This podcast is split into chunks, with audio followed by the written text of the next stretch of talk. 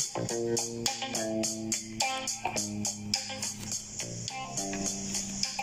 クルージョンと教育。皆さんこんにちは。SCP ジャパンの井上です。いつもコラムを読んでいただきありがとうございます。今回は先日ユネスコにより公表された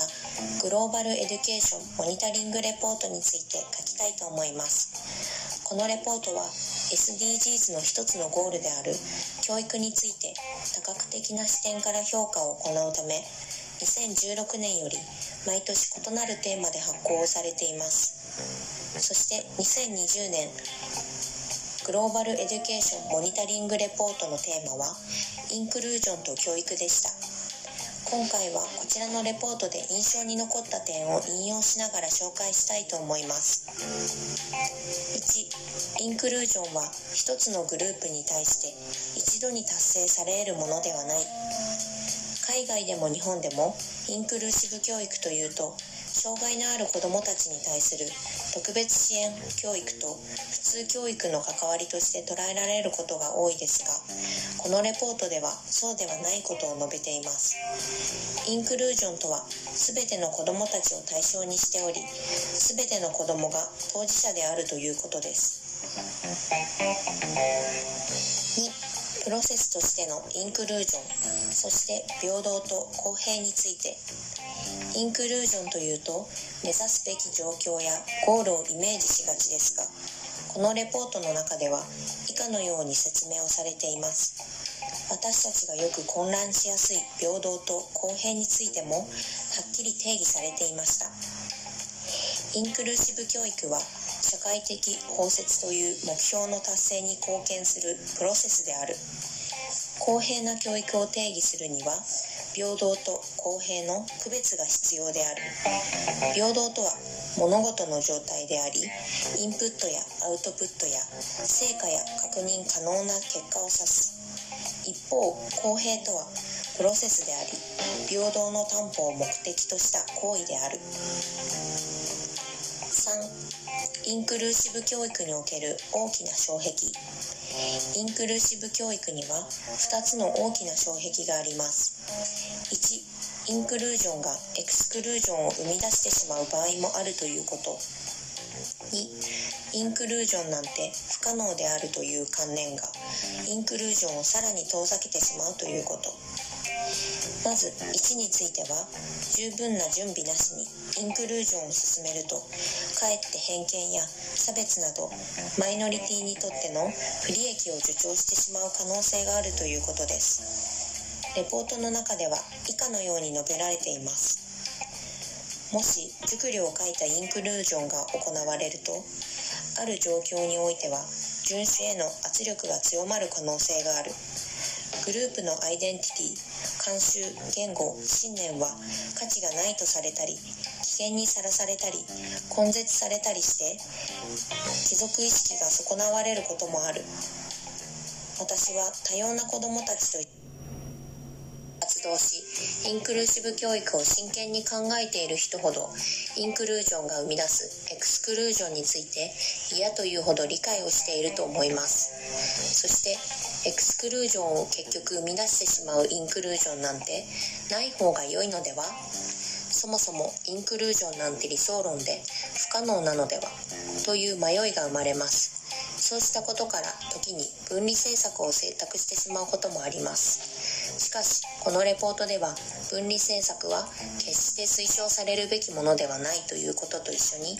以下のようなことが述べられています。インクルーシブ教育は最良の意思と責務をもってしても手に負えないことが判明するかもしれない。それゆえにインクルーシブ教育の野心を制限することを主張する人もいるが前進するための唯一の方法は障壁があることを認めその障壁を解体することである。教育におけるインクルージョンの達成に対する主な障壁はそれが可能であり望ましいという信念の欠如です。日々の迷いや葛藤に打ち勝たなければインクルージョンは決して達成されないのです。4 All means all 学習者の多様性は祝福されるべき強みです。性別年齢場所貧困障害民族性先住民性言語宗教移民や避難民という立場。性的思考または性自認の表現投獄経験信念態度は教育の中で誰に対しても差別の根拠とはすべきではありません。教育現場では多様性が強みとされるべきであるのにもかかわらず多様性が差別や不平等につながっていることが今回さまざまなデータによって示されていました。さらにそれらの性差別と不平等が